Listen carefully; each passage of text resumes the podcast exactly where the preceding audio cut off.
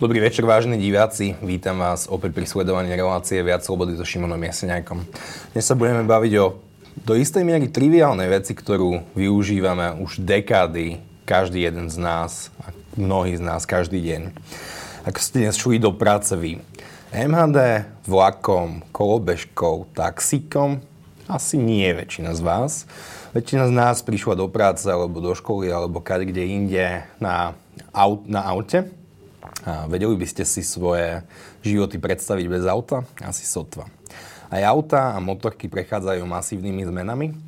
Kým niekedy bolo auto znakom dobrého života, tak dnes sa auta dostávajú do istej miery do takej pasívnej pozície, kedy sa ich politici a kadekto snaží vytlačiť z verejného života. Najvyššie to vyzerá tak, že éra spaľovacích motorov pomaly ale isto končí. A Slovensko je špecifické v tým, že jeden z najväčších sektorov našej ekonomiky sú práve automobilky. Máme tu Volkswagen, Kia, Peugeot a Citroën, Land Rover a šepká sa o príchode Volva na východné Slovensko. Dnes sa presne o týchto témach budem rozprávať s mojimi dnešnými hostiami. Po mojej ľavej ruke sedí Peter Švec zo spoločnosti Stellantis uh, Slovakia, ktorá sídli v Trnave. Ďakujem pekne. Vedľa neho sedí pán Peter Badík, ktorý je co-founderom, managing partnerom spoločnosti Greenway. Vítam vás. A posledný je pán Pavel Pre, uh, Prepiak, executive vice prezident Slovenského automobilového zmezu. Ďakujem veľmi pekne, páni, že ste prišli. Ďakujem. Na úvod jednoduchá otázka. Ako ste sa sem dopravili? Ja som prišiel taxikom. Myslím, že to bol dízlový, mám taký pocit. Samadík? Elektrickou kolobežkou. Elektrickou kolobežkou. E, plug-in hybridným autom. A bežne využívate aké auto vo svojom živote? Ja mám svoje služobné auto, stále diesel. Jedno veľké dieselové, lebo mám veľkú rodinu, takže potrebujem 7 miestne a do mesta malé elektrické. Pán Prepiak? Plug-in hybrid a k tomu elektrický bicykel. K tomu, no vidíte, takže sme v rodine hybridov, ja mám rovnako hybridy, keď, i keď nie je, uh, nie je plug-in. Pán Prefek, ak by ste si trochu zaspomínali ešte na euro 90. rokov a opísali ten príbeh, ako sa Slovensko stalo automobilovou veľmocou. Sa nám ako stalo, alebo ako podarilo? Tak, aby sme nezdržiavali nejakými nudnými historickými vstupmi, možno v skratke, e, po 89. roku a hlavne teda pri rozdelení Československej republiky sa hľadala konverzia jak na bývalú, e, bývalý výrobný vlastne produkt obranného, alebo teda hovoríme nejakého, nejakých zbraňových systémov. A spolu s tým sme mali e, v Bratislave projekt nie moc úspešný, tzv. Bratislavské automobilové závody. Takže strojarina bola, chýbali produkty a k týmto celým veciam v 90. rokoch, na začiatku 90. rokoch prišlo k mnohým dobrým zhodám náhod. Minimálne by som spomenul e, pána e, Uhríka ako prvého prezidenta zväzu, vďaka ktorému potom na funkcii spolnomocnenca vlády pre automobilový priemysel prišlo k takým kortešačkám s automobilovým priemyslom a z, nejakými, z nejakých dôvodov sa v Bratislavských automobilových závodoch umiestnila prvá značka, e, značka Volkswagen. E, na začiatku to bolo skôr také mimoriadne skladania mozelov, ktoré boli veľmi okrajové, povedzme niektoré luxusne vybavené veci a tak ďalej. Je zaujímavé, že luxusne vybavené značky alebo veci sa začali vyrobovať práve postsocialistickej krajine, ktorá s tým mala nulové skúsenosti.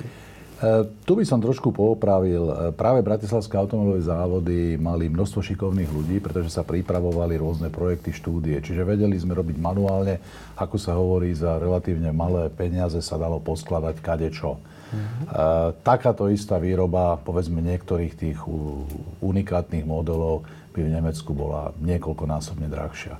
Čiže vďaka šikovnosti ľudí, vďaka vyskúšaniu si poskladania pár, doslova pár stoviek aut, v tých prvých rokoch sa jednalo o výrobu, ktorá nedosahla 10 tisíc kusov, sa postupne začali rozvíjať e, e, investície a dneska teda nebudem hovoriť, ako vyzerá Volkswagen Bratislava.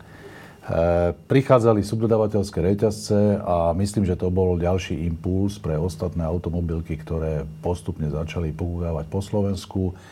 A druhou na rade bola práve e, spoločnosť PSA, teda Peugeot Citroën, ktorí v Trnave s podobným úmyslom pozreli po bývalých trnavských automobilových závodov a po takej trošku tej histórii autička, strojary na jedno s druhým a ak si dobre pamätám, v roku myslím 2005 sa spustila výroba v Trnave. Krátko na to sa rozkúkalo po Slovensku e, e, koncern Hyundai a Kia, ktorý práve našiel e, medzi Čechmi a Slovenskom takú možnosť postaviť dvojča. V Českej republike sa nachádza výrobný závod Hyundaiu na Slovensku výrobný závod Kia, majú spoločnú motoráreň e, na strane Slovenska, spoločnú prevodovkáre na strane Česka. Čiže takýmto spôsobom prišla do Žiliny tretia investícia. No a pred pár rokmi sme dostali do Nitry možnosť e, zase jedného mimoeurópskeho výrobca, alebo mimo Európskej únie výrobcu. V tom čase ešte v Európskej únii, nie? Ale už, už kocky, myslím si, že kocky a najmä, najmä hlasovanie o Brexite bolo istým spôsobom rozhodnuté. Takže E, s istou, s istou víziou asi ako to dopadne, e, prišla vlastne, prišiel výrobný závod koncernu e, Land Rover do Nitry. Čo toto no. je skrátka. A prečo si všetci títo výrobcovia vybrali práve Slovensko? Myslím si, že tých dôvodov je viacero, ale najviac by som spomenul veľmi dobrý úvod a naozaj ukážka šikovnosti slovenských ľudí, čo, bola, čo bol príklad Volkswagenu. E, následne každá automobilka prichádzala trošku s inou filozofiou, kým Volkswagen sa dnes etabloval do pozície jednej, jednej ze stop technologických firiem a vieme, že z pásov zbiehajú aj, aj luxusné značky tej, tejto značky. Vrátane Porsche, tuším. Vrátane Porsche v, v koncerne PSA našli možnosť vyrábať povedzme tie e, stredné alebo nižšie modely, to znamená naozaj aj pre ten lokálny trh, tak aby sme sa znížili tie logistické náklady podobne. Takisto stavali na vybudované alebo teda na rozvíjajúcej sa subdodávateľské siete. Kia mala zase trošičku inú históriu Jednalo sa o prvý a jediný montážny závod, v, EU, zatiaľ teda jediný montážny závod v Európe, čo súviselo s colnými bariérami. EU alebo Európa? E, v EÚ. To znamená, Mimo, že... teda v Európe samotnej ešte niečo majú? E, v Európe samotnej, neviem ako koketujú v Anglicku presne, teraz by som trošku, trošku klamal.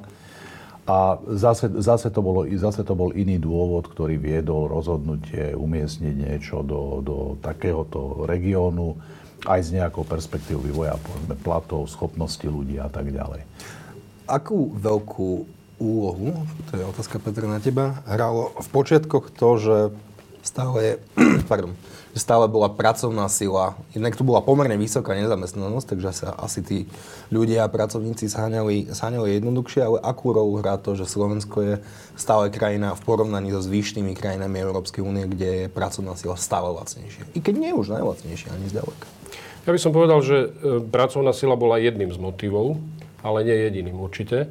Treba si uvedomiť, že v tom čase tento región bol e, označovaný ako tzv. emerging markets, alebo proste región, ktorý bol zaujímavý, bol v, nastupoval tú rastovú ako keby trajektóriu e, ekonomickú, kde... V tom čase sme boli tigrom Európy. No začínali sme byť. Ja poviem, že, že to, bolo, to bol taký úvod, keď hovoríme o tej prvej, v podstate uh, už menovaný Volkswagen bol prvou uh, zahraničnou uh, investíciou na Slovensku, ja si to pamätám ešte ako novinár. A uh, bol tu dopyt, teda bol tu zá, bol záujem aj umiestniť sem výrobné kapacity veľkých, uh, veľkých uh, tých nadnárodných uh, značiek, výrobcov uh, aut. Uh, bola tu lacná pracovná sila, bola tu vysoká nezamestnanosť uh, a zároveň tie vlády alebo tie štáty usilovali o tie nové investície, robili veľa opatrení preto, aby, aby dostali tie nové investície. A to bolo určite aj, e, aj prípad e, investície dnes Stellanty Slovakia, alebo teda na začiatku to bol PSA Peugeot Citroën. Uh, vlastne to bola jedna vlastne prvá z veľkých investícií po začiatku reforiem, po, po, po páde Mečerovi, alebo teda po nástupe novej Zurindovej vlády, tak dá sa povedať, že táto investícia bola ovocím tejto snahy tej, vtedajšej vlády, v tom čase tej vlády, ktorá mala obrovský záujem získať a dostať na Slovensko novú veľkú zahraničnú investíciu. Takže to, čo povedal pán Prepiak, sedí úplne. A navyše tu bol, bola aj pracovná sila, s pomerne slušnou mierou vzdelania, skúseností, skills a tak ďalej, schopných ako keby sa ujať toho, tej výroby kvalitných vozidel. Ako povedal pán Prepiak, vlastne zbrojný priemysel skončil, už vlastne pred rokom 89 bol útlm a po roku 89 sa proste tie trhy stratili alebo na, na výrobu zbrojných systémov a prirodzene proste tá pracovná sila tu bola viac menej pripravená na to, aby absorbovala, aby bola schopná prebrať ako výrobu kvalitných vozidiel. Takže bol to celkom prirodzený, prirodzený proces. V našom prípade len spresním, tá výroba začala v roku 2006. V roku 2005 bolo prvé vozidlo vôbec ako skompletizované a vlastne tá komerčná výroba sa rozbehla v roku 2006 v Trnave.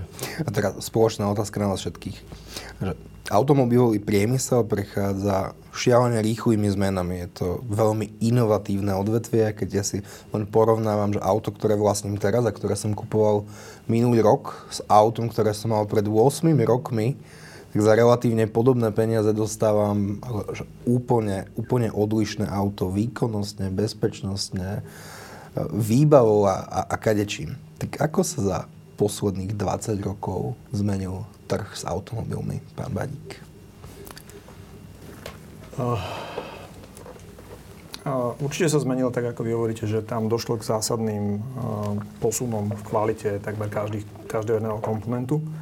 Takisto došlo k veľkej individualizácii. To znamená, ak sme kedysi mali pár tých modelových radov, tak dneska tých modelových radov zvykne byť o mnoho viac. Aj keď neviem, či toto je úplne nejaký trend, ktorý naďalej bude úplne a takto pokračovať, alebo sa možno troška vrátime k troška väčšej uniformite, ale každopádne určite Prečo sa... to myslíte?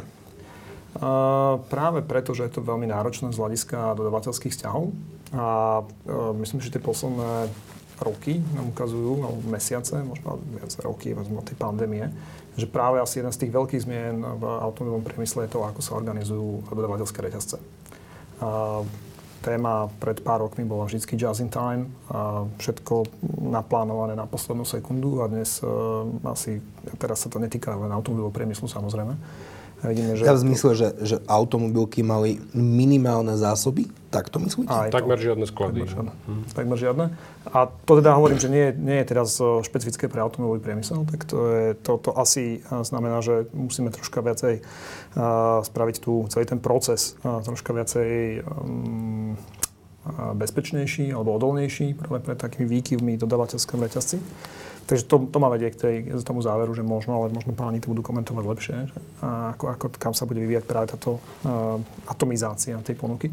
No ale tá najväčšia zmena, tá je naozaj spojená uh, nielen s tými zlepšovaniami kvality rôznych prvkov v aute, ale práve s tým prechodom na úplne iný druh auta, čo sú uh, elektrické batériové, elektrické automobily, ktoré. A to je asi ten najzásadnejšia zmena v celom tom procese tejto téme sa ešte dostaneme, ale predsa len. Je tento prechod najväčšou zmenou pre automobily v histórii? Spoločná otázka pre vás všetkých. Teda či prechod k elektromobilite, hybridom je, je tak obrovská zmena, mm. že sme takúto zmenu nikdy nezažili. E, máme tam niekoľko takých, takých trendov, ktoré uvidíme, akým spôsobom povedzme sa zrealizujú e, v horizonte povedzme nasledovných 15-20 rokov. Určite, jak spomenul Peter Badík, e, číslo jedna a je to dneska e, najväčší tlak alebo najväčšia revolúcia e, v rámci celej legislatívy je zásadná zmena pohonov. Odchádzame od spalovacieho motoru, odchádzame teda od tých, od tých štandardných palív na báze benzínu alebo ropy, to znamená to, čo poznajú dneska, čiže buď mám benzínové alebo dízlové auto. E, už ani zaujímavé nie sú plynové vozidlá pre, pre ekológiu a prechádza sa k bezemisnej alebo veľmi, veľmi nízkoemisnej doprave. To je otázka samotnej konštrukcie auta a jeho pohonu. Druhou veľmi, silnou, veľmi silným tlakom je, ja to tak poviem laicky, vytesnenie vodiča od volantu. To je vec, ktorú si možno ešte v tomto okamihu neuvedomíme, ale... Narážate na autonómne vozidla? Narážam na autonómne vozidla, vozidla, ktoré dneska v rámci, povedzme, úvah smerujú k tomu, že možno v krátkom čase, a naozaj tu nehovoríme o 20, 30, 50 rokov, ale hovoríme o možno dokonca až jednociferných číslach, kedy by sme mohli prísť o vodické preúkazy, napríklad. Že šoferovanie bude zakázané ako Šoferovanie také. bude e, buď dané absolútnym profíkom, to znamená byť taxikári alebo iné veci, alebo to budú tzv. tie, tie autonómne, nazvime to, že vajíčka, ktoré vás odniekal niekam donesú.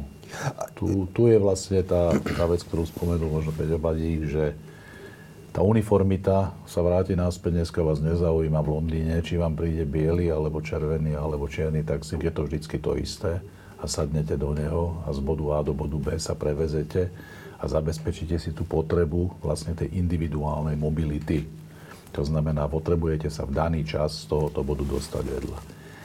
Tretí ako aspekt, keď sa bavíme o tom, že čo sa bude diať, je otázka prístupu jednotlivých krajín a štátov.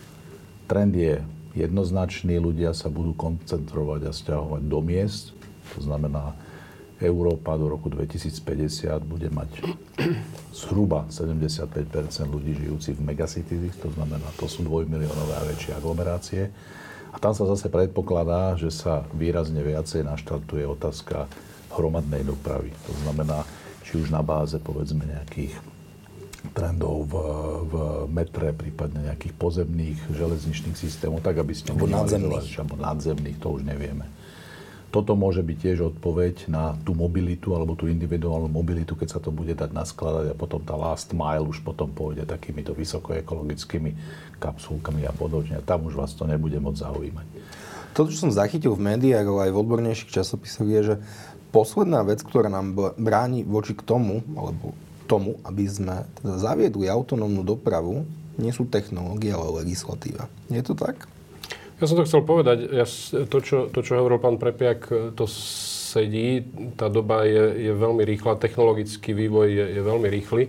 A už to nie je problém ako keby e, na strane výrobcu. Ten výrobca, veď napokon dnes e, viaceré koncerny už testujú reálne, v reálnej doprave aut, rôzne typy autonómie, lebo sú rôzne stupne tej autonómie. A, ale to, aby, aby sa autonómne vozidlá stali súčasťou dopravy, je potrebné nastaviť e, legislatívu, a proste mm, nastavenie zodpovednosti napríklad a tak ďalej. A, a samozrejme infraštruktúra k tomu vybavená, a, ktorá umožní, že, že tie vozidla budeš môcť pustiť bez toho, aby aby, aby tam bola obava, že aby bolo jasné, kto za čo je zodpovedný v prípade napríklad nehody, hej, alebo rôzne iné situácie tam môžu nastať, ktoré zatiaľ nie sú jasné. A teda momentálne sme v situácii, že skôr je na ťahu um, ako legisla- tvorca legislatívy v jednotlivých štátoch. Ak môžem, ono, ale bavili sme sa o tom výrobe auta.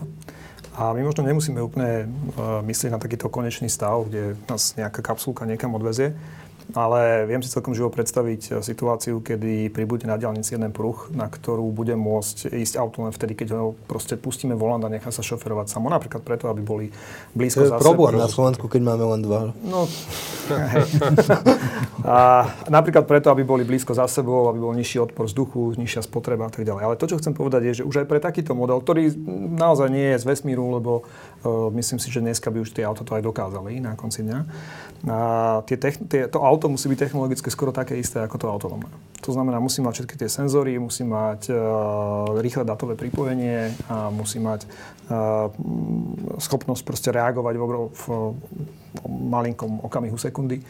Čiže uh, čo sa týka tej autonómie, aj keby sme nešli tak veľmi ďaleko do budúcna, tak tá, výroba, vlastne technológia sa musí prispôsobiť už z môjho pohľadu relatívne rýchlo, lebo niektoré tie stupne autonómie, ktoré pán Švec, že máme niekoľko stupňov, už v zásade potrebujú všetky tie technologické prvky, ktoré potrebujete aj v tom auto, plne autonómnom aute. Maďk, vy ste narazil na jednu dôležitú tému a to bolo pretrhanie dodávateľských reťazcov, ktoré sa nám stalo asi pod vplyvom dvoch kľúčových udalostí, dá sa povedať, že 21. storočia. Prvá bola pandémia covidu, druhá je momentálne ruská agresia, ruská agresia na Ukrajine. Spoločná otázka na vás všetkých. Ako to zmenilo automobilový priemysel vo svete a ako to zmenilo automobilový priemysel na Slovensku? Ešte s podotázkou, aké problémy ste museli napríklad u vás Petra riešiť tým, že asi niektoré dodavateľské vzťahy boli pretrhané, iné dodavateľské vzťahy bolo možno na Ukrajine alebo v Rusku. No, my sme hovorili o tom, eh, mm, že aký dôležitý je, mm, je fungovanie dodávateľskej siete. Na začiat, teda predtým, pred chvíľou sme o tom hovorili. A naozaj to tak je. Tá automobilka ako finálny výrobca sám o sebe by to vozidlo nedokázal vyrobiť, nebyť stoviek dodávateľov, ktorí dokážu dnes just in time tie diely v správnom čase vyrobiť, doviezť a, a teda v správnom čase ich doviezť na to správne miesto. A dá sa povedať, že e, aj pandémia a potom následne teda kríza e, s polovodičmi odhalila ako keby to slabé miesto toho. Hej. Krehkosť systému? Krehkosť systému, určite. A v prípade polovodičov aj koncentráciu tých polovo- výrobcov polovodičov v istých regiónoch. Hej. Ktorých? No, hovoríme o Ázii, hovoríme o krajinách ako je Čína, Šanghaj, e, Malajzia a tak ďalej. To sú krajiny, ktoré napríklad inak e, riešili e, pandémiu, inak riešili lockdowny. Hej. Proste teraz to bolo tuším v Šanghaji, že niekoľko týždňov alebo tuším dva mesiace bola proste krajina zastavená. A týkalo sa to aj ekonomiky. To je niečo, čo my sme nezažili. Hej. Proste to rozhodnutie politické tam bolo iné robia to, ako to robia, ale na nás to má potom e, dopad v tom, že subdodávateľia nie sú schopní vyrobiť tie finálne mm, komponenty alebo tie diely, tie panely do, do vozidela, ja neviem, rôzne tieto časti, ktoré, ktoré sú na výrobe tých polovodičových dielov závislé. Takže a narazili sme ako keby na ten problém, že sme si to možno nevšímali doteraz, alebo sme to nebrali tak vážne, alebo nikto netušil, že to môže mať takéto konsekvencie, že ak je... To ste mali asi dôvod, nie? Veď všetko nemali, fungovalo. Tak, ako ten svet bol otvorený a teda stále viac sa otváral, e, proste bolo to, bol to trend, e, proste liberalizácie e, tých, tých obchodných vzťahov po, po páde železnej opony, dá sa povedať a ten trend bol veľmi prudký proste smerom ku otváraniu sa ekonomik a ono to má samozrejme svoje aj zraniteľné miesta a toto je jedna z nich. Uh, no okrem teda tohto reťazca, ktorý sa už dneska na tej e, konkrétnej výrobe prejavuje. A myslím, že sa veľmi silne prejavil. Všetci to vidíme v tom, ako dlho dneska čakáme na automobil, niekedy viac ako rok. No. Tak uh, oni nás čakajú ešte ďalšie výzvy, lebo zase sme sa rozprávali, že ten automobilový priemysel sa uh, bude transformovať, bude sa transformovať silne, bude sa transformovať dodavateľský reťazec s prechodom na elektrické auta, napríklad v, uh, veľká časť dodavateľského reťazca, ktorá sa týka batérií. No a uh, tu sa často teda ako keby objavujú také otázky, že či vlastne neostaneme viacej závislí zase od tých ostatných regiónov, tak ako sme boli doteraz od ropy. No a... Uh, a odpovede aká? No odpoveď je taká, že a zase ne, nechcel by som to stiavať iba na automobilový priemysel, ale ja som teraz nedávno uh, počul taký zaujímavý pojem, že my sme robili doteraz offshoring, to znamená, snažili sme sa všetku výrobu a outsourcovať, rozdávať to niekam po svete. O to viac, uh, povedzme, výrobu, ktorá bola energeticky náročná alebo ekologicky ťažko manažovateľná. Dobre, a nie je to trochu pokrytecké, že celá Európa tu bojuje proti zvýšeným emisiám, ale keď potrebujeme niečo vyrobiť, tak to outsourcujeme do Indie, do Čí, alebo do Číny, mm. alebo do Malézie, kde sa vyprodukujú identické emisie, ale my sa potom tvárime, že ale my to neprodukujeme. No, to je dobrá otázka. Ja som práve, hovorím, že na ten uh, trend offshoringu sa teraz ako keby pozeráme nejako inak. Ja som teraz počul nový trend, ktorý sa že friendshoring. To znamená ísť do krajín, ktoré sú nám viacej friendly, ktoré sú, s ktorými máme dobré vzťahy, kde neexistujú geopolitické rizika možno niektoré výroby znova rozbehnúť a dokonca až do úrovne ťažby niektorých materiálov rozbehnúť v Európe, prípadne v krajinách, kde vieme, že ten problém povedzme s takýmto prerušením dodavateľského reťazca nemusí hroziť. Alebo je tam menšie riziko. Alebo je tam menšie riziko. Takže uh, asi sa to nedá stiahovať iba na automobilový priemysel, aj keď teda my sa tu bavíme o automobilovom priemysle a tam uh, niektorých tých veciach je to veľmi vypuklé, ale generálne si myslím, že Európa a vôbec ako keby západný svet bude musieť prejsť aj takouto transformáciou. A to, že sme si doteraz, ja neviem, litium boli veľmi šťastní, že to všetci ťažia niekde v Číne, tak možno, že sa pozrieme, či to nemáme a máme to. Máme to aj v krajinách, ktoré Čiže sú... litium by sa dalo ťažiť na našom území v Európskej únii. Takmer všade. A neťažíme to kvôli ekologickým a emisným dôvodom. A to nie len litium. Ako mohli by sme o každom jednom materiáli. No, vrátane ropy. Vrátane ropy. Ako neviem, ako sú to so, so zásobami ropy v Európe, to by som nechcel klamať, ale viem, že mnohé materiály, ktoré dneska uh, sa dodávajú a sú ako keby v našich hlavách zakodované, že ich nemáme, no nemáme ich hlavne preto, že sme ich uh, posledných 50 rokov ani nechceli mať. Ja Európska... ja možno doplním kolegov v rámci Slovenska by si niekto myslel, že tou výkladnou skriňou alebo tým najväčším ťahúňom sú práve tie štyri finalizujúce závody. A tu možno trošku poopravím ľudí.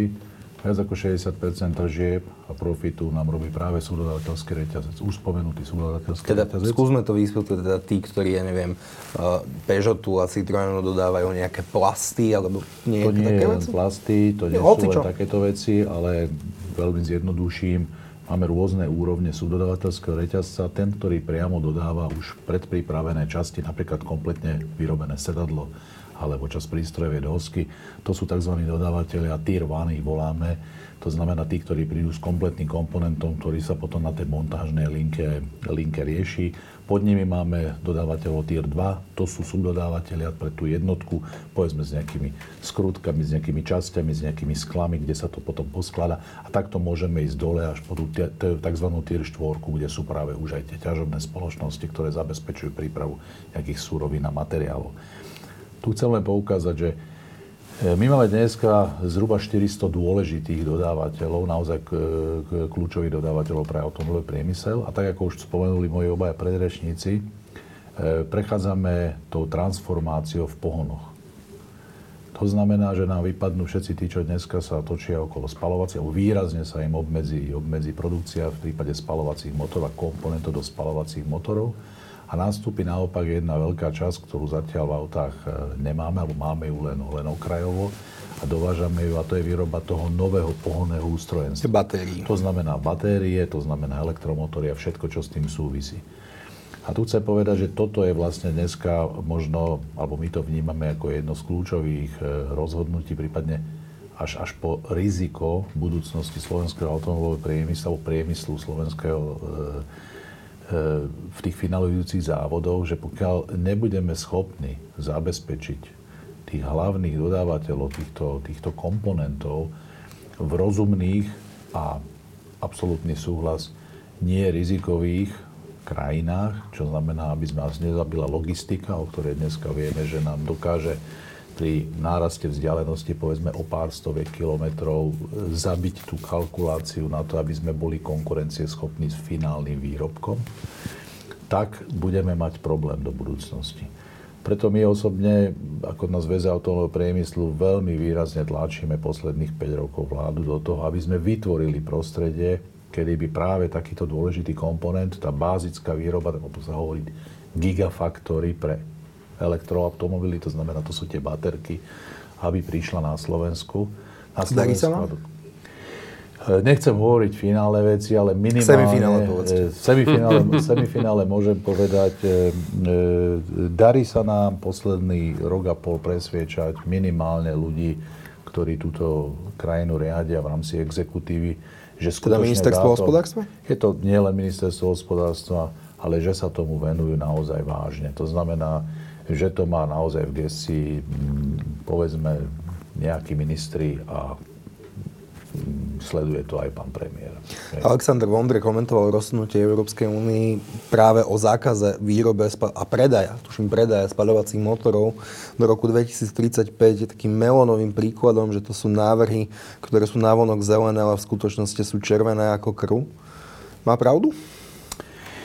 Ja možno, že tak voľne, voľne, voľne premostím. E, ja najskôr k tomu niečo e, Vrátim sa máličko na tieto, k týmto veciam aj, aj v, tej, v, tej, v tom balíčku v, v predchádzajúcom bloku. Európa má zhruba každých 5-7 rokov novú stratégiu.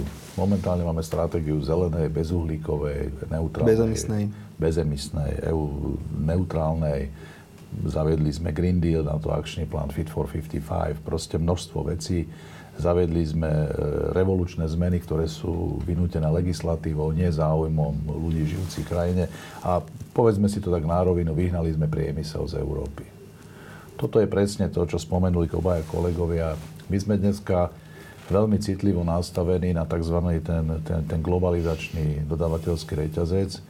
Ja som si vypočul pred pár e, týždňami veľmi zaujímavú prednášku jedného, myslím, veľmi múdreho človeka, 40 rokov dopisovateľ Spojených štátov amerických, ktorý vysvetľoval veľmi jednoducho. Kým bol bipolárny svet, vedeli sme veci predvídať.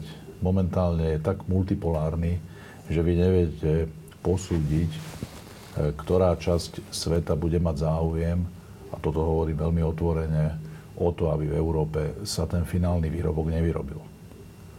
A nie sú to len autá, presne ako povedal pán Badík, je to množstvo ďalších vysokotechnologických zariadení, kde sme vyhnali niektoré tzv. v úvodzovkách špinavé technológie z Európy, také tie primárne výroby. E, tvrdili sme ich, že ich dodá India, dodá ich Čína, dodá ich Tajván, dodá ich niekto, a takéto krajiny s akýmkoľvek dôvodom, prípadne sa môžu spojiť do nejakých vecí, sa rozhodnú, že takýto, takúto malú súčiastku nám nedodajú.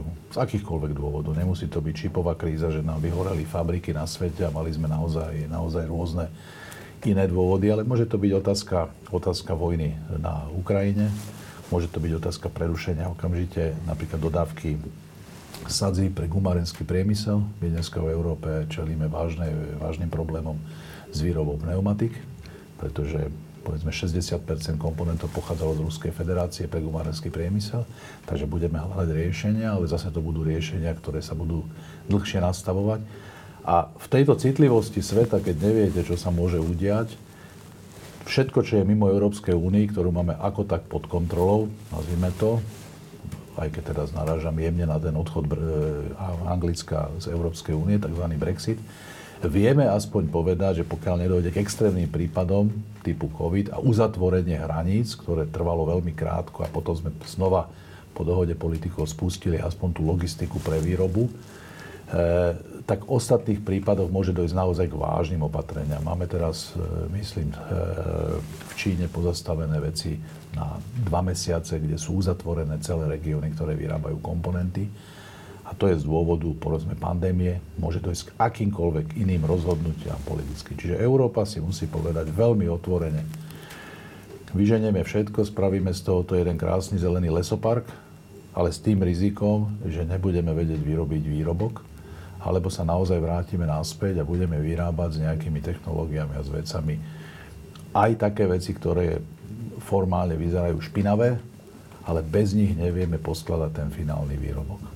Len dám doplňujúcu otázku. To je, alebo Petr, nech sa páči. Ja len, že ten trend, ten trend um, skvalitňovania um, motorov, to znamená znižovania emisí, tu bol aj predtým. On bol celkom prirodzene súčasťou tých snách uh, výrobcov aut. Um, lebo však... Prirodzene alebo kvôli reguláciám? Mm, regulácia nastúpila v istom okamihu a zmenila, alebo teda ten trend uh, tú krivku úplne, úplne zmenila. Hej, ako, teda urobila z nej naozaj prudkú krivku, ktorá, ktorá je ovplyvnená tým administratívnym zásahom. Ale to chcem povedať, že tie snahy tu boli aj predtým. Tí výrobcovia aut sú súčasťou tejto spoločnosti, takisto reflektujú alebo reflektovali na, na nálady v spoločnosti. Tie zelené politiky nie sú nové, nie sú len vecou rozhodnutia Európskeho parlamentu pred pár rokmi. A ja si pamätám proste, keď nastupovali nové generácie motorizácií, každá ďalšia ehm, proste sa predbiehali medzi sebou, aby boli nižšie emisie, aby tie emisie e, klesali. No tak ale pamätáme si dobu, sa reálne, pamätám, alebo na papieri ako diesel? Nie, reál, no tak to je, to je trošku iná téma. Reálne sa, mm, reálne sa znižovali. No tak pamätáme si dobu, keď, keď sa tankovali ešte tie olovnaté rôzne uh, paliva to tu už dávno, dávno nie je, hej, keď proste auta smrdeli a nevedel si proste, keď si išiel za, za iným autom, tak si nemohol mať otvorené okná a tak ďalej. Toto všetko je dnes preč a, a nie je to len, len z rozhodnutia niekoho. Áno, v istom okamihu e, treba povedať, že, t, že tá zelená lobby je veľmi silná a proste podarilo sa aj presvedčiť rozhodujúcu politickú proste elitu alebo ja neviem, tú kritickú masu a prišlo ku naozaj zásadným zmenám legislatívy, ktoré nás treba povedať, že tlačia do týchto zmien a my v podstate nie sme, ten, ten, tým ťahuňom není trh, ale práve administratívne, administratívne rozhodnutie. Áno, na druhej strane ten trh ako keby sa tomu prispôsobuje. A nemá inú možnosť. Nemá inú možnosť. Predajcovia prichádzajú s rôznymi schémami motivačnými, ktoré motivujú zákazníkov, aby si kupovali už teraz elektrické vozidla alebo hybridné vozidla a tak ďalej. A my sme na to upozorňovali, e, ako, že to technicky nie je tak jednoduché. E, povedzme, pri tých spalovacích klasických jednoducho to takto rýchlo nemohlo ísť. A jediná šanca sú, je elektromobilita. A jediná šanca, ak chceme dodržať tieto limity, je výroba, je, spúšťanie výroby elektrických vozidel v ďaleko, ďaleko väčšej miere, samozrejme. Maník?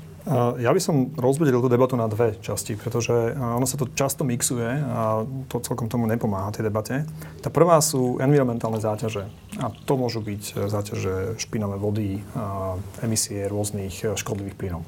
A to, prečo vlastne aj myslím si, že v tom vyspelom svete dochádzalo, a myslím si, že ani nie tak regulátornému, ale skôr prírodzenému vytlačaniu týchto nazvime, ťažkých priemyslov, nebola primárne emisie CO2. To je druhý problém, to je druhá časť tej otázky a to, je, to sú klimatické zmeny. CO2 ako také nie je škodlivý plyn, ale samozrejme spôsobuje klimatickú zmenu, čo je dnes uh, politická otázka, ale je to myslím si, že dneska už spoločnosti natoľko, spoločnosť je natoľko citlivá a vyžaduje si akciu proti klimatickej zmene, že je to aj nie je nejaký výmysel politikov, ale je to reálne, reálna reflexia dopytu ľudí. Tak sa rýchlo zamýšľam nad tým, že či je to naozaj dopytom ľudí, keď vidím, že aut na cestách neubúda, Elektromobil no. zase tak šialene nie, hybridov zase tak šialene nie. Nie som si až tak istý, či je to dopytová vec. Ja si myslím, že áno, lebo uh, keď si zoberiete tie environmentálne dosahy, teraz dáme chvíľočku na, na uh, klimatickú zmenu a emisie CO2, ale poďme sa pozrieť na tie environmentálne dosahy, tak ja si myslím, že tá bohatšia časť sveta, ktorej Európa patrí, tak tá uh, chápe ako keby tú environmentálnu udržateľnosť ako znak kvality. A, a teraz, keď pôjdem, ľudia proste chcú žiť v čistom prostredí. A, pamätáte si, 30 rokov dozadu české lesy vymierali, lebo sme mali v Čechách produkciu elektriny z neocírených komínov, unikali kyslé, teda plyny, ktoré tvorili kyslé dažde. A toto ľuďom vadilo. A toto je prirodzené, že ak sa spoločnosť dostane do určitej miery blahobytu, tak chce nielenže viac vecí, a dokonca možno, že to už ani nechce materiálne viac veľmi, ale chce veci kvalitnejšie a tá udržateľnosť a čistota a životného prostredia je prírodzená, prírodzená požiadavka, ktorá na konci dňa je politická požiadavka, lebo sa pretaví vlastne do politických cieľov, politických strán alebo uh, veľných predstaviteľov. No a to, čo sme sa o tom bavili, že to znamená, že ten offshoring, alebo teda ten friendshoring, aby tie naspäť prišli tie priemysly, a ja si myslím, že to nemusí úplne byť. Ako len je ten to fakt, nemusí stať? Nemusí sa to byť. Akože byť. Môže, mo, nemusí to byť uh, v uh, protiklade. Čiže ak sa má teda ako keby a, a insourcovať znova tá výroba, má, tak musí byť založená na vysokých štandardoch environmentálnej politiky. A to je teda environmentálna politika a tá myslím si, že do značnej miery spôsobila práve to vytlačenie ťažkého priemyslu z Európy a, a, a podobne. Druhý aspekt je samozrejme sú klimatické zmeny a to sú emisie CO2. A tam je zase na druhej strane na zvaženie uvažovať o tom, ako tie emisie CO2 obmedziť obmedziť ich tam, kde to vieme urobiť, obmedziť ich v tej časti sveta, ktorá na to má, lebo aj keď žijeme ťažké časy a infláciu, tak si musíme povedať, že naozaj sme tá časť sveta, ktorá na to má, medzi top miliardov ľudí, ktorí sú najbohatší na svete. Je to, či nie za cenu toho, že budeme chudobnejší a budú to menej bohaté krajiny. Je to zaujímavá otázka, že či uh, zmena, alebo zase... Mm, lebo to sa ľuďom veľmi neprezentuje, že ale celá táto tranzícia od spaľovacích motorov k elektromobilite, že to nebude zadarmo, že to bude stáť veľmi, veľmi veľa peňazí nás všetkých. Dnes, keď si chcú ísť ľudia kúpiť, že elektromobil, tak ale to nestojí 10 tisíc ako úplne základné mo- modely so spaľovacími motormi, ale koľko stojí najlacnejší elektromobil? 25 plus? Alebo 20 tisíc? Takže... Tak ale zase, zase ceny tých, tých spalovacích postupne stúpajú práve kvôli tej kríze polovodičovej a hovorí sa, že, že sa priblížia cenám tých elektrických, ale to je zase iný faktor alebo iný vplyv. No, ako sa zmení teda automobilový priemysel s tým, že do roku 2035 máme vyrábať, teda predávať na európskom trhu len autá na elektrinu alebo alternatívy. Asi aj vodíkové auta sa tam rátajú však. Čo to bude pre nás ako Európu znamenať, že v 2034 si objednáme posledné, posledné auto so spalovacím motorom a potom si budeme môcť už asi kupovať len iné auto. Môžem jedno upresnenie. Tá uh, legislatíva, o ktorej sa bavíme, to znamená, to sú tzv. Uh, emisné limity na fleety. To znamená, že uh, teraz Repek ma možno doplní, ak to nepoviem úplne presne, ale fleet, ktorý sa, teda všetky automobily, automobily, ktoré automobilka predá v Európe, tak ich sa spočíta ich emisná náročnosť, to znamená, koľko gramov CO2 vypúšťajú. Pri, sa, pri jazdení. Pri jazdení, Na 100 km. Na 100 km. A urobí sa priemer a ten priemer musí dosiahnuť nejakú výšku. No, teraz je tá výška, myslím, 95 gramov Uh, na 100 km? Je to 95 gramov na kilometr CO2. Kilometr. Uh-huh. To sa dá inak presne prepočítať, to je približne 4,1 litra benzínu na 100 km. To je ekvivalent, tie čísla. Čiže tie autá budú môcť mať to dneska majú. To už je. To, už je. To je priemer, ktorý musia dosiahnuť. Ako, ako celý fleet. Čiže môžete tam mať auto 8 válec s veľkou spotrebou, v tom, v tom priemere, ale musíte tam mať aj auto, ktoré má nízku spotrebu alebo žiadnu, žiadne emisie CO2, lebo je to elektromobil. Mm-hmm. Ale Každý gram navyše, keď prekročíš, ťa stojí pokutu potom, ktorú platíš ako výrobca. Presne tak. A, my, a to, o tom sa, čo sa Bajdu sa to ešte neprijalo, pretože zatiaľ to prijal iba Európsky parlament, ešte to musí prejsť uh, rádou a komisiou. Tak ten limit sa nastavil v roku 2035, alebo sa nastaví, ak to prejde, na nulu. A to ešte stále neznamená, že automobilky nemôžu predávať napríklad e, benzínové alebo dieselové auto. Samozrejme, priemer potom nebude nula, lebo ak tam dáte čo len jedno auto s nejakými emisiami, tak priemer už nebude nula, ale potom budú platiť tie pokuty. A na, a na cestách budú stále e, jazdiť ešte staré e, vozidla, ktoré boli nakúpené predtým, takže je aj otázka, ako sa bude nakladať s tými vozidlami, ktoré, ktoré na cestách budú ešte, ešte roky jazdiť. Takže... Pán Prepek, ako sa teda zmení automobilový priemysel a s kľúčovou podotázkou pre túto krajinu, a ako to ovplyvní nás, že výrobného giganta aut? Veľmi dobre sa reaguje na predrečníkov, lebo vlastne už celé, celé naznačili, povedali. E, to znamená, rozhodnú sa automobilky pre ten, pre ten e, mix, ktorý pre nich bude zaujímavý. Dneska, aby sme si ujasnili, pokuta je za každé 1 gram prekročenia je to 95 eur, vynásobené počtom vozidiel, ktoré ste v daným, danom e, roku zaregistrovali v Európskej únie. Čiže jednoduchá matematika. Čiže skúsim, že ak predajú Petrova automobilka milión aut, ktoré Presne, majú tak. spalovací motor, krát. tak krát milión. Presne tak. A, a namiesto 95 gramov dosiahnu 96 gramov, tak je to 95 eur krát milión, čiže 95 miliónov zaplatia do Európskej únie pokutu. Čiže toto si môže každá automobilka nakalkulovať, nazvime A zvážiť, či je rentabilná. A zvážiť, zvážiť, ako túto pokutu preniesie do ceny pre zákazníka. Petr, takže to prenesiete na nás? To, mm, no pre nás to znamená, že sa musíme pod ten limit vmestiť za mhm. každú cenu. A ako neviem si to predstaviť, aby... Tak áno, ja ne, nemôžem hovoriť za iných výrobcov, ale v našom prípade e, rozhodne ideme cestou znižovania tých emisí tak, aby sme sa, aby sme sa dostali pod ten limit. Zatiaľ sa nám to darí.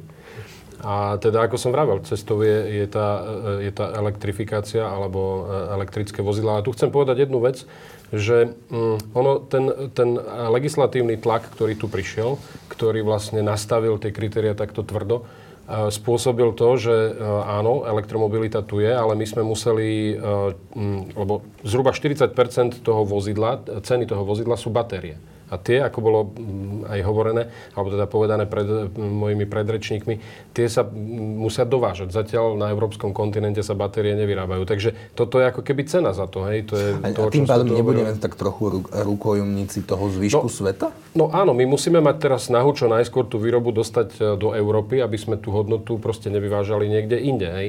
A to chcem povedať, že aj pri tých diskusiách e, s politikmi, pri tých rozhodnutiach alebo pri príjmaní tých rozhodnutí sme práve na toto apelovali deklarovali, že OK, my rozumieme tomu trendu, ako my sa s tým stotožňujeme v princípe, ale poďme sa baviť o nejakom prirodzenom uh, nastavovaní toho kritéria tak, aby to čo najmenej poškodilo, poškodilo ekonomiku. Samozrejme, zároveň aj, aj životné prostredie, alebo teda emisie CO2 a tak ďalej.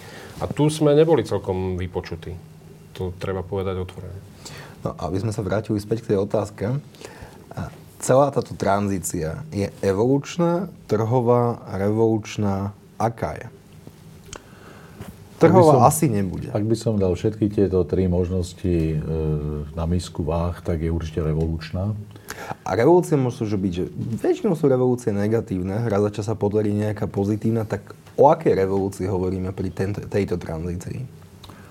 prvom rade hovoríme o tom, že máme dneska, alebo tak vychádzame z trendov, akým spôsobom to, čo som spomenul na začiatku, bude používané vozidlo do budúcnosti. Takže s tou autonómnosťou aj so všetkým určite najlepšie na reguláciu, ovládanie je dneska elektrické vozidlo e, s nejakým vzdialeným prístupom. Lebo ho viem vypnúť na diálku? Keď to úplne zjednodušíme, lebo to auto viem vypnúť na. Veľmi aplikáciu, cez aplikáciu. Veľmi jednoducho sa dá povedať aj týmto spôsobom. Čiže pokiaľ sa ľudia za nejakých 20-25 rokov, čiže následujúca generácia, rozhodne, že toto je tá ukážka individuálnej mobility, tak je to úplne v poriadku. To, čo povedal pán Švec, e, v Európe, aby sme sa trošku dostali do čísel, v Európe máme približne, keď hovoríme len o osobných autách, máme približne 250 miliónov registrovaných osobných vozidiel z ktorých v dnešnej dobe sa bavíme o tom, že v samotnej Európskej únie sa môžeme pohybovať tak na úrovni 2-3 miliónov elektrických vozidiel. To je asi tá penetrácia. Percento? Ktorú, áno. To znamená, že to je, to je zhruba to, čo máme dnes. A to nám asi do značnej miery pomáhajú krajiny ako je Norsko, kde je lacnejšie kúpiť elektromobil kvôli reguláciám. Nechcem zachádzať presne do ale detailov, ale princíp je takýto, áno. Či nás ťahajú predovšetkým krajiny, ktoré svojich obyvateľov tak chtiac, nechtiac donútia kúpiť si skôr elektromobil, keďže je to lacnejšie. Percentuálne áno, objemov už nie, lebo už väčšie objemy sú napríklad lebo, v Nemecku. Ako lebo samozrejme Norsko je relatívne malá krajina, mm-hmm. ale treba zase povedať, že to sú kondície, v Norsku dneska kúrite elektrikou, pretože výroba, výroba elektrickej energie v Norsku je, by som povedal, veľmi jednoduchá. Z obnoviteľných zdrojov? Áno. Super. Hm. To znamená... 100% z obnoviteľných zdrojov? Tam je, tam je 98% výroby z malých vodných elektrární. Tam máte, s prepačením, v každej väčšej dedinke máte 2-3 vodopády, z ktorých aspoň jeden je urobený na, na nejakú vodnú elektráreň. A tým, tým pádom skutočne napriek tomu, že, sa, že je Norsko najväčší producent zemného plynu v tých šelfových moriach na Severnom, Severnom ľadovom oceáne, dneska používa e, na vykurovanie budov elektriku. Je to mhm. pre nich lacnejšie, jednoduchšie. Ale vráťme sa naspäť. To znamená, e, ako budú reagovať automobilky. Určite drtivá väčšina produkcie e, všetkých štyroch finalizujúcich závodov na Slovensku je európsky trh. Ten európsky trh má jasné ciele a hovorím s výnimkou možno nejakých prípadov sa bude kalkulovať, tak ako povedal pán Švec, poďme na tú nulu. To znamená, toto je ťažisko. E, treba povedať aj B, časť produkcie z, z našich závodov nejde do Európy, ide mimo európskym odberateľom, ide, ide do časti sveta, kde sa takéto rozhodnutie neprijali. Zastavenie tých spalovacích motorov ešte nie je témou dňa. To znamená, na Slovensku ponecháme, ja to vidím tak, že aj ponecháme po roku 2035 časť produkcie a časť e, vozidiel aj so spalovacími motormi, ale rozhodne to nebude, nebude tá majorita, bude to minorita. E, toto bude zabezpečovať tie dodávky pre ostatné časti sveta.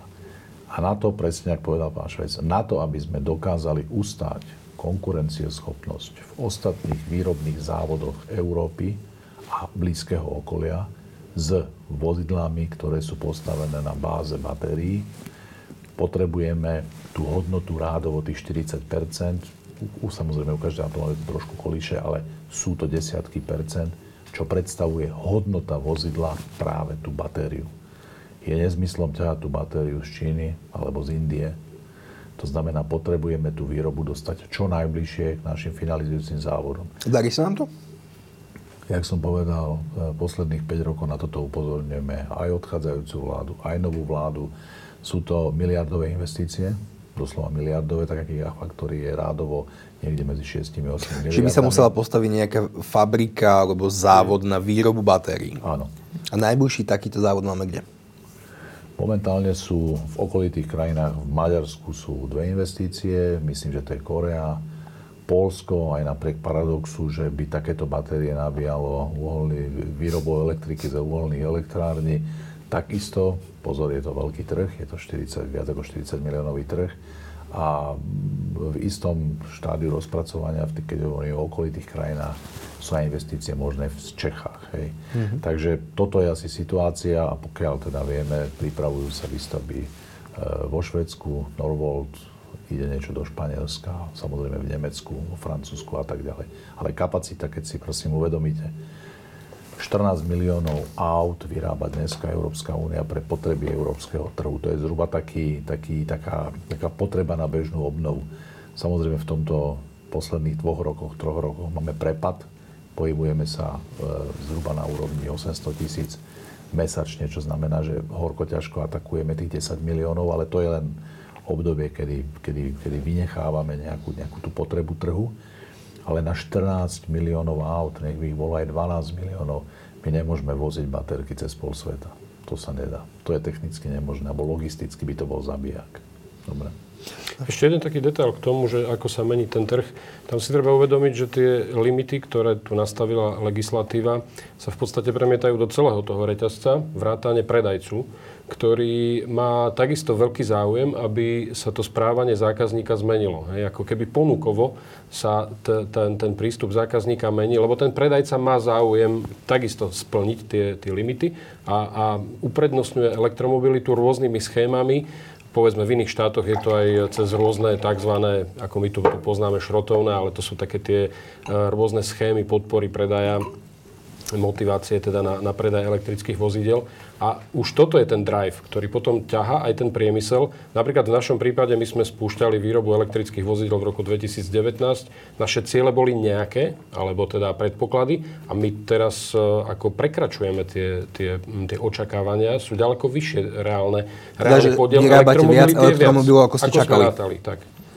Takže ten trh sa mení. To, sú tam rôzne faktory, v tom reťazci naozaj sú rôzni hráči, ktorí, ktorí um, zohrávajú dôležité úlohy, alebo majú svoje úlohy v tom celom. A na konci dňa ten trh sa mení, alebo teda rozhodne v tej výrobe to vidíme, že, že uh, to správanie zákazníka sa mení. Samozrejme, že tie krajiny západnej Európy sú tým ťahuňom z rôznych dôvodov, ale ono to postupne príde určite aj na Slovensko. No, uh tie elektrické auta naozaj sú veľkou revolúciou aj v celom tom automobilovom priemysle. Ale treba si uvedomiť, že ten, naozaj ten primárny driver toho celého je uh, tá technologická vyspelosť. To znamená, že my dneska naozaj tie elektrické auta sú technologicky vyspelé a mnoho vyspelejšie ako boli predtým. Uh, z hľadiska uh, vývoja batérií ceny klesajú a účinnosti sa zväčšujú. A v zásade toto, čo počúvame, áno, to sú obrovské výzvy. Ale na druhej strane som veľmi rád, že sa vlastne dejú v Európe, pretože mali sme príklad podobnej inovácie, úplne zásadnej.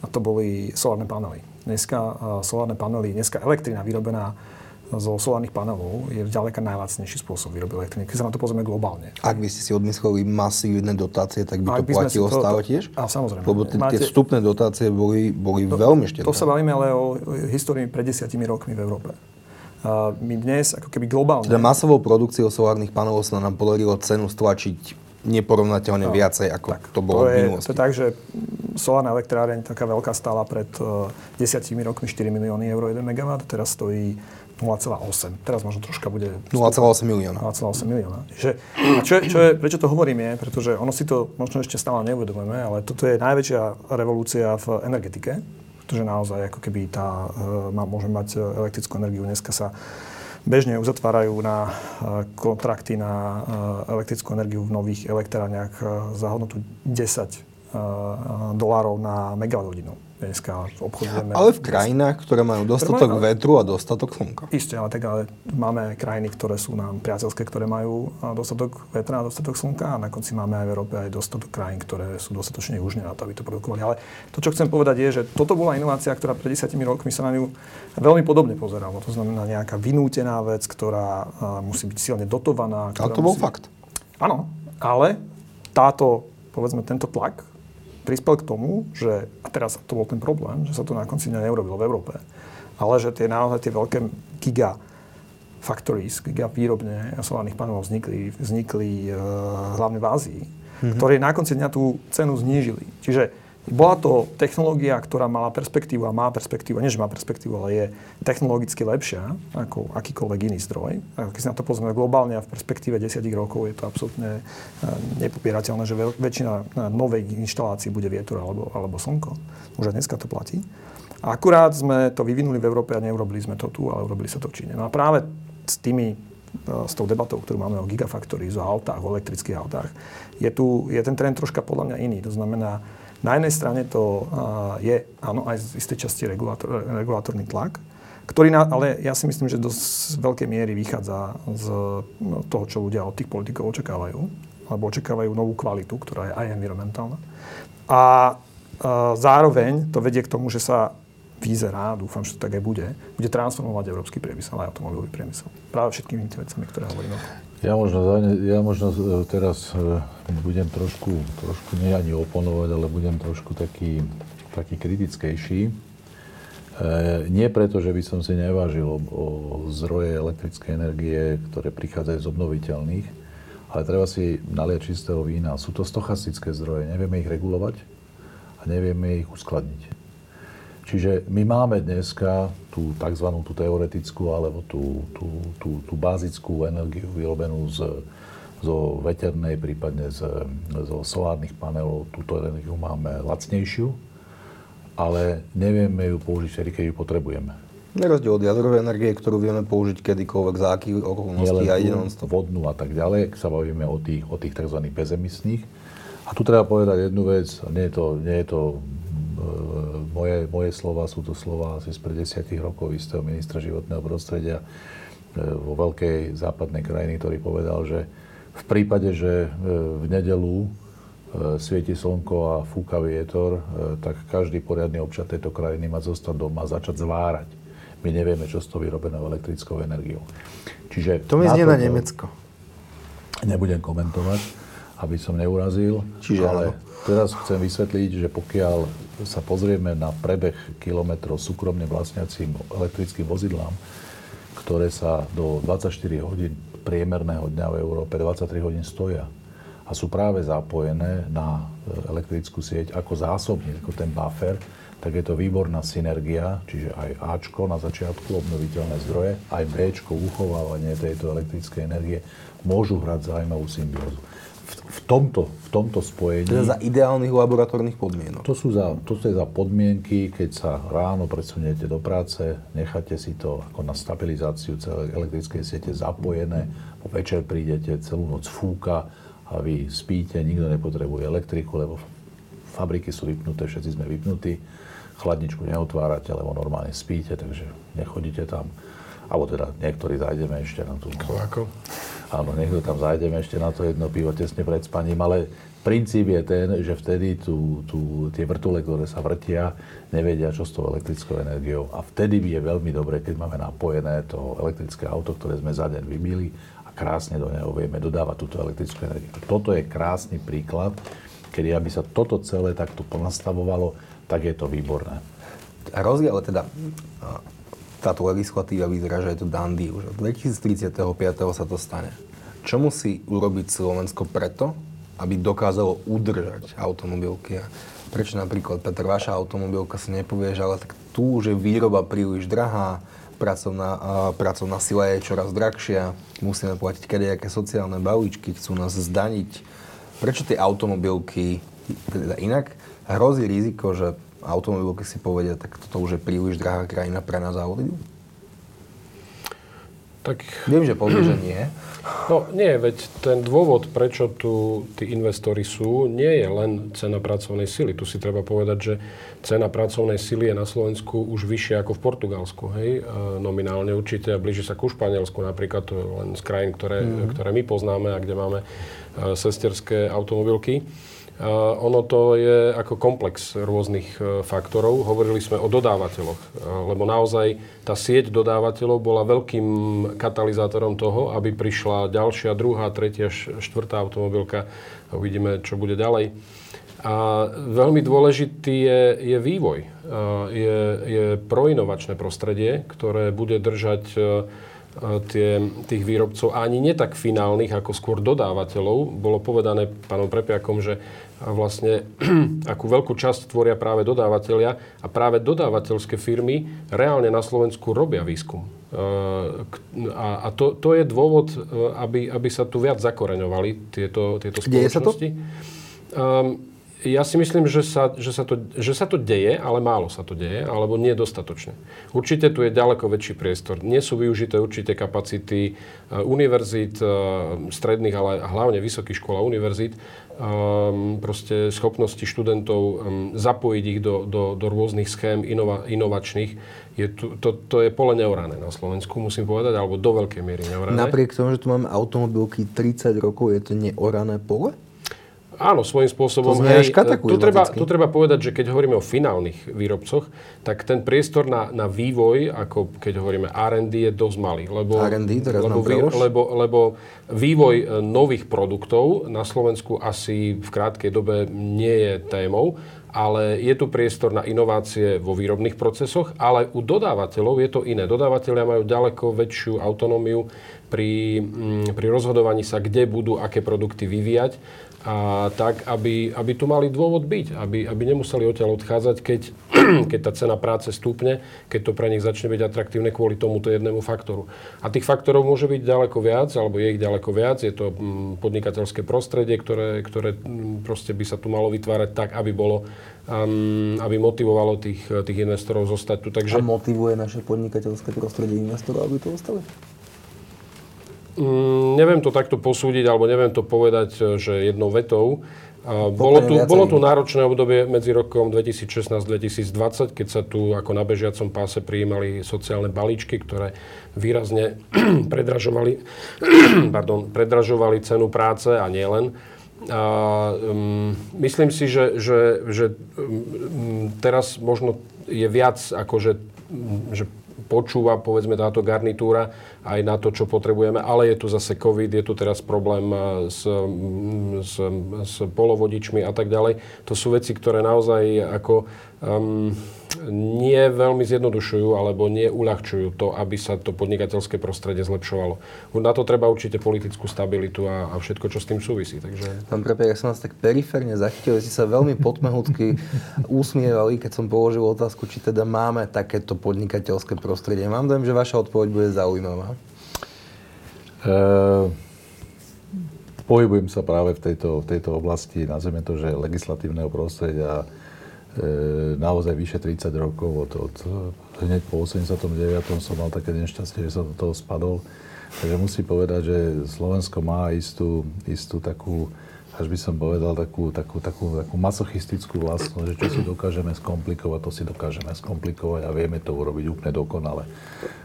Ja, ak si pamätám, ešte pred pár rokmi sme robili s kolegami prehľad stratégií. Slovensko má 1700 stratégií, toľko nemá snad žiadna iná krajina v Európe. Veľmi skúšne. Ani jedno z nich sa... Mohli by sme predávať naše stratégie. My môžeme predávať stratégie. O, o vypracovaných akčných plánoch nehovoriac.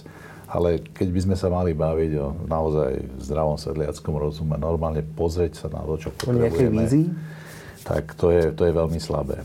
My máme dnes 14% hrubého domáceho produktu napojeného na automobilový priemysel. Automobilový priemysel prostredníctvom finálnych fabrík plus 400 subdodávateľov, tých hlavných, tvorí 50% exportu. Tvoríme dneska takmer 50% z priemyselnej výroby. Prosím vás, mať v inej krajine takéto zlaté vajce, tak e, nechcem nikomu vstupovať do svedomia, ani, ani pánovi premiérovi, ani, ani rôznym rezortným ministerstvom ministerstvám a ministrom.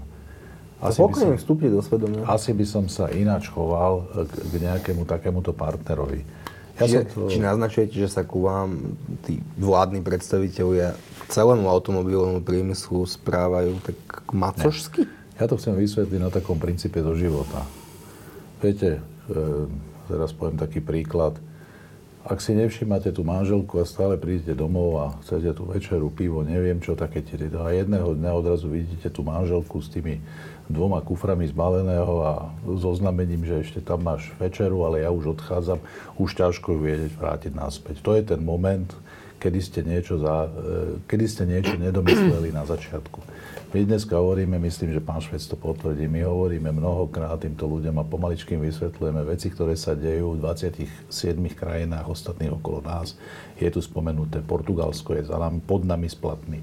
Španielsko je pod nami splatný. Vieme, kde sa robia investície, vieme, kde sa pripravuje. Ja osobne poznám relatívne dobre 15-ročný plán, ktorý prijali Maďari a čo urobili v rámci, nazvime to, agrárnej krajiny s automobilovým priemyslom, keď sa rozhodli, akým spôsobom budú postupovať, ako si rozdelia jednotlivé univerzity, oblasti, ktorým sa budú venovať technické univerzity v Maďarsku, ako zainvestovali napríklad do eh, jednej jedinej testovacej dráhy vo V4, v Zalajašegu a tak ďalej. Ale mali pred sebou 20-ročnú víziu, ktorú takto krok za krokom pomaličky išli. Čiže plán a vízia je to, čo nám chýba?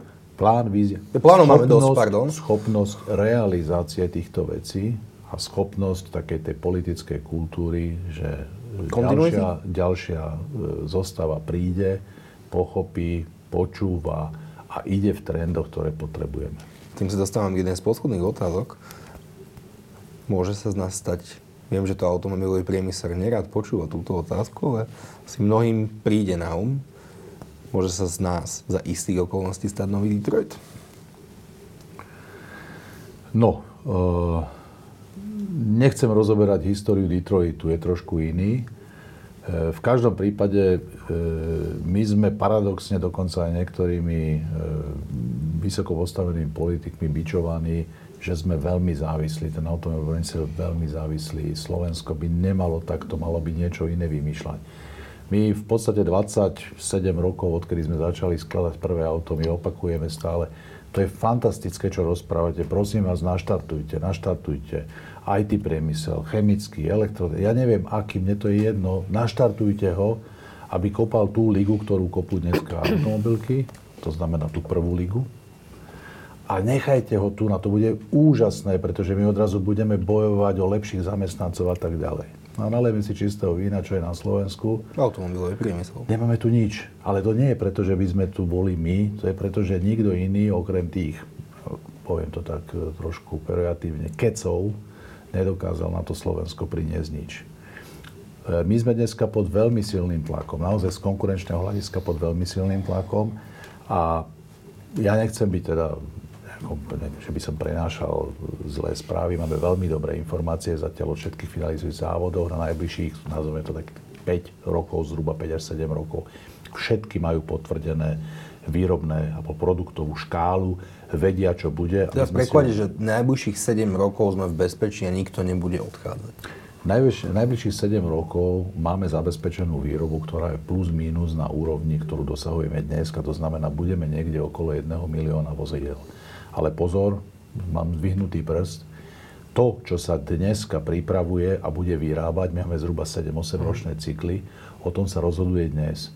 Zajtra sa bude rozhodovať o tom, čo sa bude vyrábať po roku 2030. A tam musíme vyhrnúť veľmi veľa rukávov, aby sme mali ľudí, subdodávateľské reťaze, aby sme mali víziu, že k tomu pristupujeme smerom vzdelaných ľudí, od tých strojárov so spalovacími motormi, musíme prejsť k elektrotechnikom, IT špecialistom a tak ďalej. To je komplex vecí, ktoré nás čaká na najbližších rádovo 5 až 10 rokov, ktoré musíme spraviť naozaj znova. To tak nerad používam to slovo, ale také revolučné zmeny aj v tých našich veciach. A to sa neudeje ani zo dňa na deň, ani, bez, ani v krátkom čase. Na to musíme robiť mnoho drobných krokov a pracovať. Mne sa veľmi páčil prístup e, slovenskej vlády na začiatku, v tých 90. rokoch. Splnomocnenie vlády, silné kompetencie a išlo sa. Transformoval sa celý priemysel. Nehovorím, že by toto si mali osvojiť, ale tu chýba koordinácia. Zajdete na jedno ministerstvo, rozprávame sa o školstve, zajdete na druhé ministerstvo, rozprávame sa o hospodárstve, zajdete na tretie, chcete peniaze, zajdete na štvrté, potrebujete riešiť niečo napríklad s dopravou, s cestami, s infraštruktúrou a tak ďalej a zistíte, že e, štyri ministerstva, e, štyria predstaviteľa štyroch koaličných strán a vzájomne sa nepočúvajú. Ja len, pán, pán Ďakujem. Uh, súhlasím s tým, že to asi, čo tu najsilnejšie chýba, je nejaká taká vízia, ktorá by to celá potiahla, nejaká taká politická zodpovednosť, tú víziu tlačiť dopredu. Uh, môžeme porovnávať, po, po, podnikáme v Polsku, kde tá víziu nastavili v oblasti elektromobility, teda tomu, čomu sa ja venujem úplne inak a úplne inak to ťahajú. A uh, ja Máme kontakty naozaj po celej Európe a niekedy sa ma tí ľudia pýtali, a možno, že už nie teraz, ale pár rokov dozadu, že ako ja vlastne ten biznis s elektromobilitou robím na Slovensku. Veď túto v zásade nikto nechce. Každý to berie, že je to len nanútené z Bruselu. Je to, a, je to bez podpory, v podstate veľmi negatívne nastavená spoločnosť. Ono sa to teraz mení. Ako to, to, len ja som v tom biznise od roku 2011, takže mm. si pamätám aj tie časy, keď to bolo naozaj keď sa z nás smiali, tak toto poviem. A potom eh, na to, aby ste to, ten, ten priemysel udržali, tak potrebujete tú hovorím, hm, sofistikovanú výrobu, potrebujete šikovných ľudí. No a potom sa rozmýšľate nad tým, že keď má človek 25 rokov, 30, možno vyštudoval niečo, strojarinu, čokoľvek, niečo je šikovný, tak či to bude robiť na Slovensku, kde v tom svojom odbore, a chce byť povedzme odborník v tej oblasti batérií alebo v niečom tom, nejakej tej novej industrii, že či to ide robiť tu, kde ako keby tá celková nálada je taká, že to tu ani vlastne veľmi nechceme. A, a keď tak, tak to tu maximálne vyrobme. A, alebo to pôjde robiť do Holandska, kde vie, že tam tá stabilita je, lebo pred tými 5 rokmi, 7 rokmi to nebolo úplne isté, že to pôjdeme týmto smerom. Čiže ja to, čo, to, čo vnímam ako veľký rozdiel medzi Slovenskom a napríklad Polskom, kde pôsobíme, že existovala jasná politická vízia, ktorá to, ktorá to zobrala ako prioritu. Venovala sa tomu, venovala tomu, venovala tomu čas a úsilie. Tí ľudia naozaj, štátny tajomník chodil pravidelne na, na, na všetky možné konferencie, kde to proste ako tému tlačil dopredu. A strhol zo sebou obrovské, obrovské e, množstvo, množstvo ľudí. Dneska Polská asociácia elektromobilného priemyslu, kde už sme zakladali, má 190 členov. 190 firiem je členov tej asociácie, lebo tam chcú byť, lebo chcú, chcú tú tému tlačiť dopredu.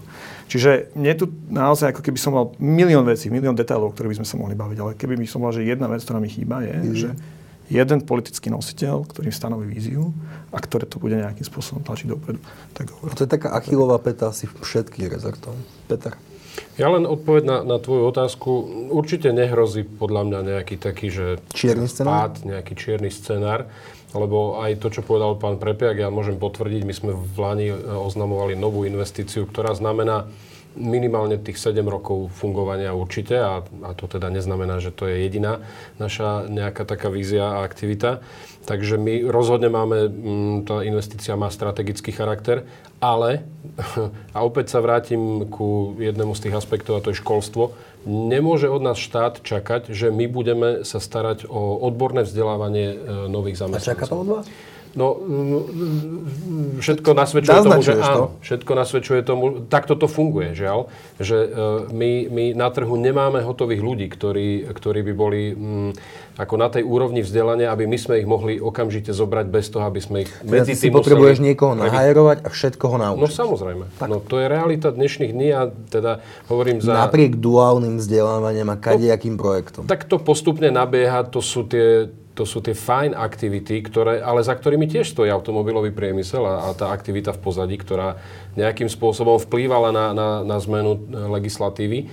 Je tu e, či duálne vzdelávanie alebo profesný bakalár. To sú tie dobré aktivity, ktoré by tu mali byť. Ktoré by tu mali byť nielen z našej vôle, ale aj z rozhodnutia alebo z vôle štátu, ktorý by si to mal uvedomovať, že že ak tu ten automobilový priemysel má ďalej fungovať a zakoreňovať sa, no tak toto je jedna z nevyhnutných podmienok a to zatiaľ zďaleka nie je zohľadnené, tak ako, ako by sme si to my predstavovali alebo potrebovali pre našu, pre našu prax. Vážení diváci, ďakujem veľmi pekne, že ste nás sledovali a v prvom rade ďakujem Petrovi Švecovi, ďakujem Petrovi Badíkovi, Pavlovi Prepiakovi.